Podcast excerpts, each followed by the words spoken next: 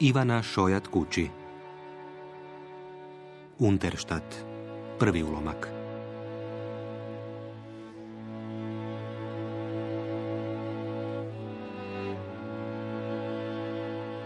Ne znam zašto sam se toga petka po povratku s posla oko tri sata počela užurbano pakirati. Nasumično trpati odjeću u kufer s kotačićima koje je još od posljednjeg posjeta Beću prašnjav čučao ispod prozora. Ne znam zašto sam na posljedku ipak odlučila sjesti na taj vlak koji već godinama s prvog perona uvijek u 17.5 polazi iz Zagreba prema Osijeku. Ne znam zašto sam sjela na taj vlak. Ne vjerujem u paranormalno, premda su me nekoć istinski plašili duhovi koji su posjećivali baku u njezinu sobičku gotovo čitavu godinu prije njezine smrti. Pa ipak ne vjerujem da sam išta osjetila, da mi je neki nezemaljski glas prišapnuo na uho da će mama umriti baš dok budem sjedila u vlaku, negdje iza Koprivnice kada neupućeni putnici pomisle da se vraćaju odakle su vi krenuli. A mama je uistinu umrla tog petka dok sam sjedila u zagušljivom kupeu vlaka koji se četiri sata drndao od Zagreba do Osijeka. Pokraj mene je sjedila starica koja je neprestano krivila usta i jezikom se igrala zubalom koje je škljocalo. Povremeno bih je pogledala krajičkom oka. Lica staraca s vremenom se gužvaju kao voštani papir, pomislila sam. Zagledala sam se u njezine modre oči. I moja baka i moja mama imale su plave oči. Gotovo jednake nijanse. No istodobno su se razlikovale kao nebo i zemlja. U bakinim se očima moglo sve pročitati. Tuga bi ih zastirala sivim zastorima. A bijes kao da je u njima palio kričavo modre žarulje ako su oči prozori duše, onda je bakina duša vječno nalakćena poput znatiželjne žene bdjela nad svojim neprestano širom otvorenim prozorima. Za razliku od nje, mama kao da nije imala dušu. Majčica ti umire, srce moje drago. Draga moja Katarinice, Keti. Smiješna je, premda tragična, ta činjenica da u vlaku gotovo uopće nisam ni pomislila na mamu. Razmišljala sam o frau Jozefini, o frau Milostivi, kako ju je tata u šali zvao. Bila sam uvjerena da stara Jozefina pretjeruje u onom svom starački nepismenom pismu kitinjastih slova. Kažem starački nepismenom zato što stari ljudi kao da s vremenom zaborave interpunkcije, pa im se rečenice bez točki i zareza pretaču jedna u drugu. Postaju neshvatljive, napisane zbrda s dola baš kao i staračke misli. Znam da sam se nasmijala tom njezinom pismu, tim njezinim slovima nejednake veličine, koja su povremeno nalikovala na mlade grbave krompiriće, te pomislila, Bože dragi, neću valjda jednoga dana biti kao ona. Kada sam nakon devet na večer u trnule stražnice konačno izišla iz vlaka, nebo je već bilo crno. Zapahnuo me sladunjavi miris mladoga svibnja. Nanjušila sam zumbule i nasmiješila se. Prvo sam pomislila kako ću Radićevom ulicom otići do tramvajske postaje i odvesti se do donjega grada. No onda mi je palo na pamet da je mama u bolnici, da je kuća prazna, a ja nemam ključ. Sjetila sam se da je mama bila na poslu. Kad sam prije 18 godina otišla u Zagreb, da sam ključ bijesno ostavila ispod otirača. Demonstrativno sam mami koje nije bilo da vidi kako odlazim htjela dočarati pokazati da sam zauvijek iza sebe zalupila vratima kuće koja je ostala prazna. Čista, ali prazna. Zato sam se zaputila prema Divaltovoj, dvorišnome kućerku u kojemu je Jozefina pisala grbava slova i rečenice bez interpunkcijskih znakova. Dobro večer, frau Jozefina. Katarina. Što je? Marija, mama je umrla. Nema mame, Katarina. Kada? Kada je umrla? danas oko 7.20 ili 25. Da, 7.25. Znaš da je bila šačeraš i da je imala visoki tlak. Znaš što? E, on, onda ju je udario moždani. Moždani udar. Jedan, pa drugi, zatim i treći.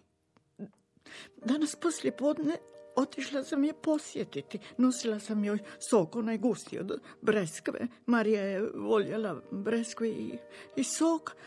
Ponijela sam malo naranči. Naranče su zdrave. Kako treći? Kada su je pogodila prethodna dva udara? Prvi ju je pogodio u snu. Nije ni znala što joj se dogodilo dok nije sjela ispred zrcala i vidjela da su joj usta iskrivljena, a, lijeva ruka kao oduzeta. Malo je vukla i lijevu nogu, a mjesecima je teško govorila. Drugi joj se dogodio prije 15 dana. Hvala Bogu da sam došla. Mama ti je ležala na dvorištu pokraj višnje. Jako ju je fest pogodio. Više nije mogla govoriti ni hodati. Nije me više mogla ni prepoznati.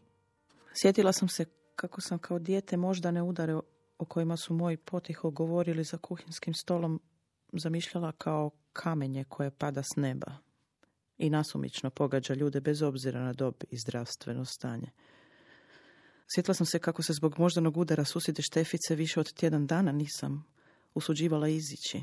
Bilo mi je pet godina i nisam željela da me pokosi kamen koji je pogodio Šteficu na dvorištu, dok je sužeta skupljala rublje i u košari ga unosila u kuću. Grozno je izgledala. To više nije bila ona. Zato sam ti pisala.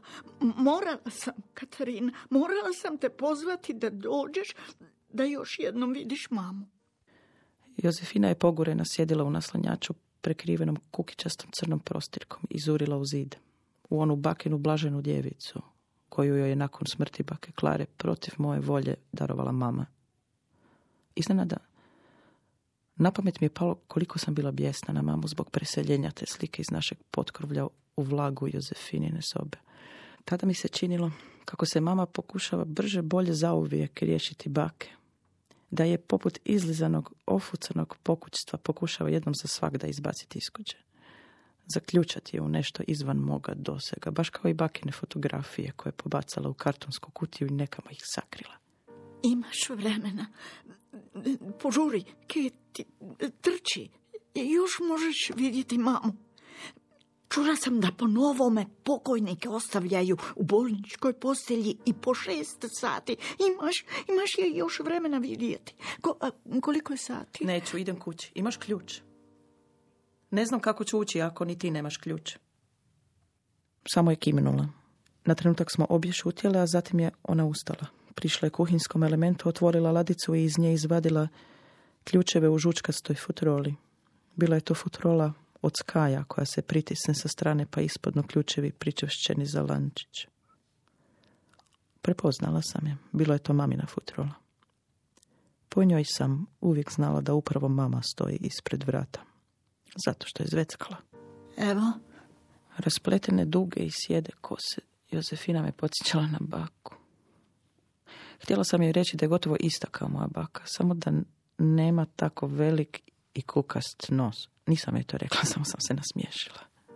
Strah me. A čega te strah? Kuće. Strah me kuće, prazna je. Hoćeš li, molim te, poći sa mnom?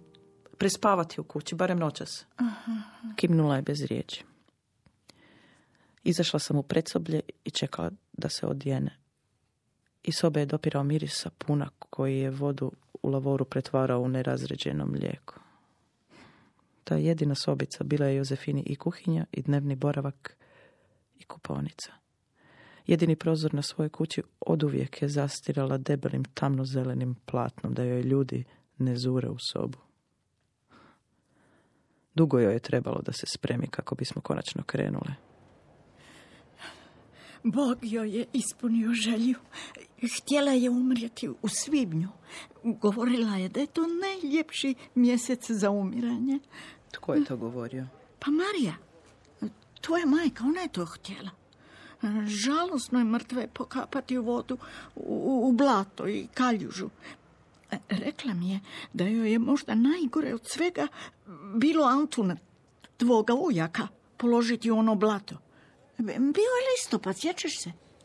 Ništa nisam rekla. U sebi sam se iščuđavala toj maminoj romantičnoj strani. Pamtila sam samo ona njezina odsječna i manijakalna naređivanja. Obriši noge. Ma nećeš takva u kuću. Operi ruke. A ne strči juhu. Da ćeš tako šklampava van. U ušima mi je odzvanjao njezin gotovo kreštav glas, lišen svake emocije. Poput jeke su mi se vraćali samo prizori mame s koje kakvim krpama. Mame koja se oznoje na čela i masne kose bori za čist dom i besprijekornu obitelj. Bože, osjećaš li zumbule? Voljela je zumbule. Marija je tako voljela zumbule.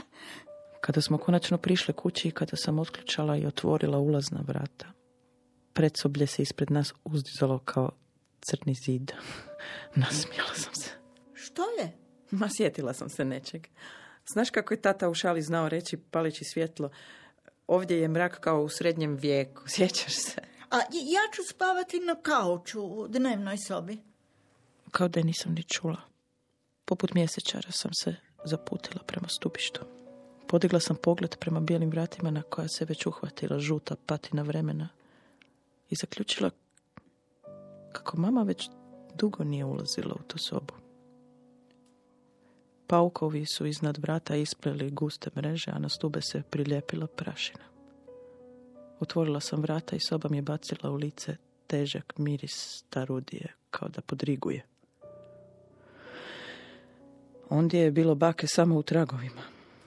Na krevetu više nije bilo šlingane kao snijeg bijele posteljine. Mama je bakinu sobu pretvorila u ropotarnicu. U čistilište za stvari koje bi jednog dana, ne daj Bože, mogle zatrebati. Ah, zabolio me želudac. A onda sam je ugledala. Onu fotografiju koju mi je baka pokazala kada mi je bilo oko sedam ili osam godina. Polako sam prišla i dohvatila okvir od crvenkasta, mislim trešnjina drveta, te rukamom obrisala prašinu ispod kojeg su se crno-bijeli svečano ukućeni likovi nazirali kao kroz gustu maglu. Prabaka Viktorija s majušnom bakom Klarom u krilu. Pradjed Rudolf, bakine sestre Alojzija i Greta, brat Adolf, svi ukočeni, kao umočeni u štirku u fotografskom ateljeu, kamo su građanske obitelji nekoć odlazila svake godine, odjenuvši svečanu odjeću. Nasmiješila sam se baki bebi, koja je iz majčina naručja blenula u fotografa. Mama Viktica. Ti si ista moja mama Viktica. Ista. Točno se sjećam. Bila je večer, oko osam sati.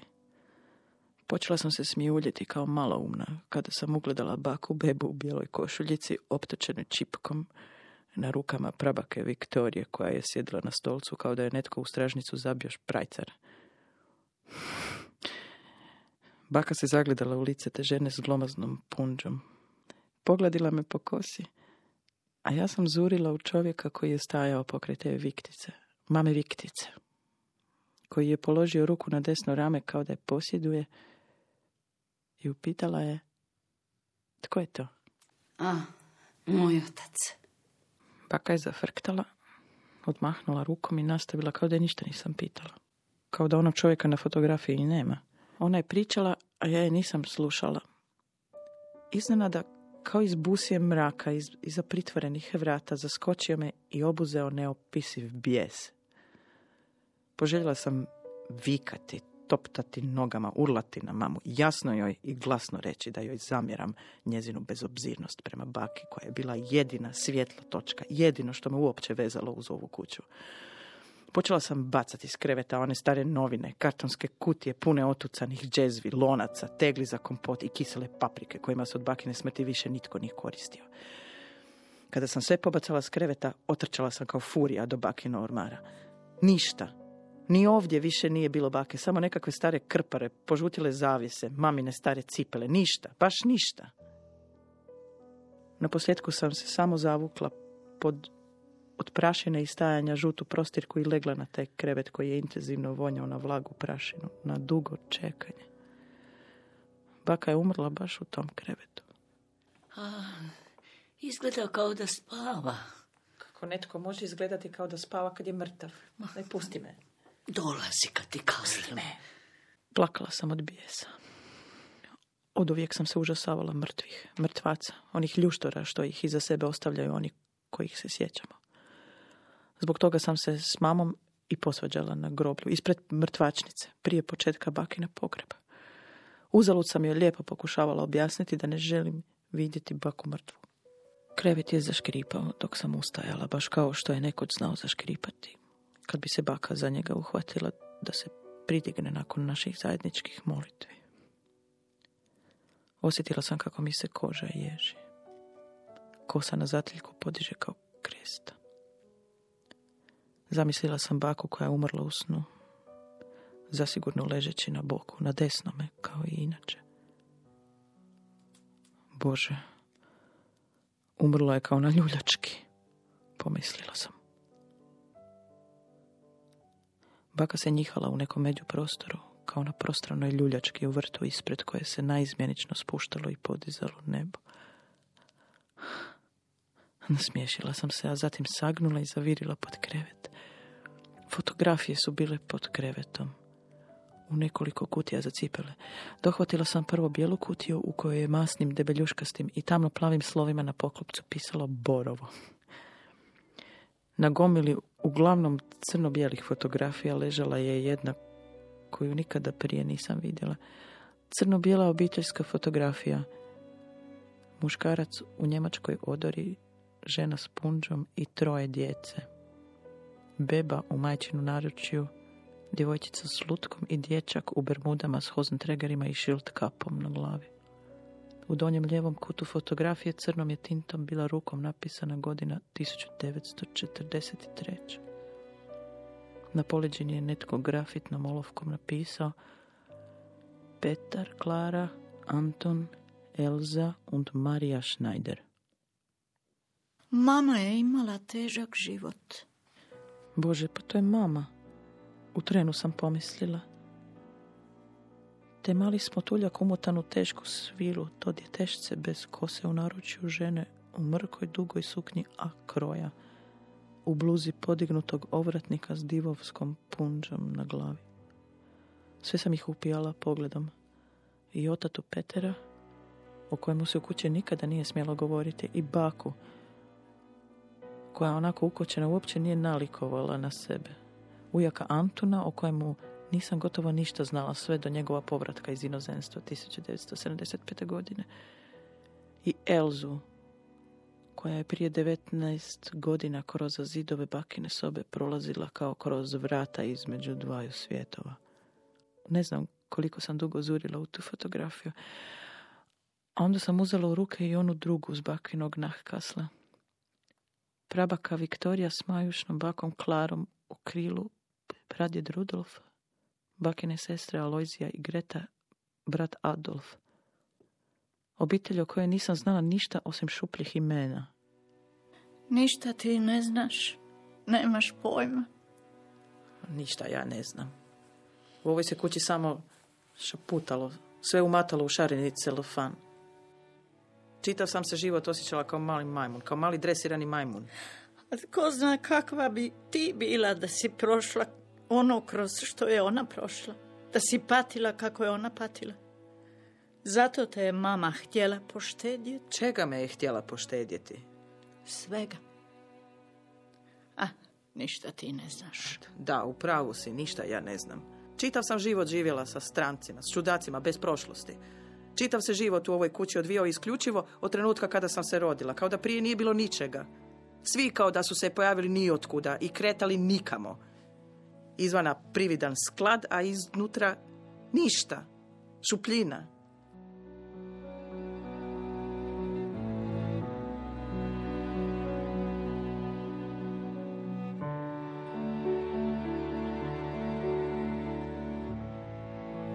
Ivana Šojat Kući, Unterštat, prvi ulomak. Dramatizacija Nives Madunić-Barišić.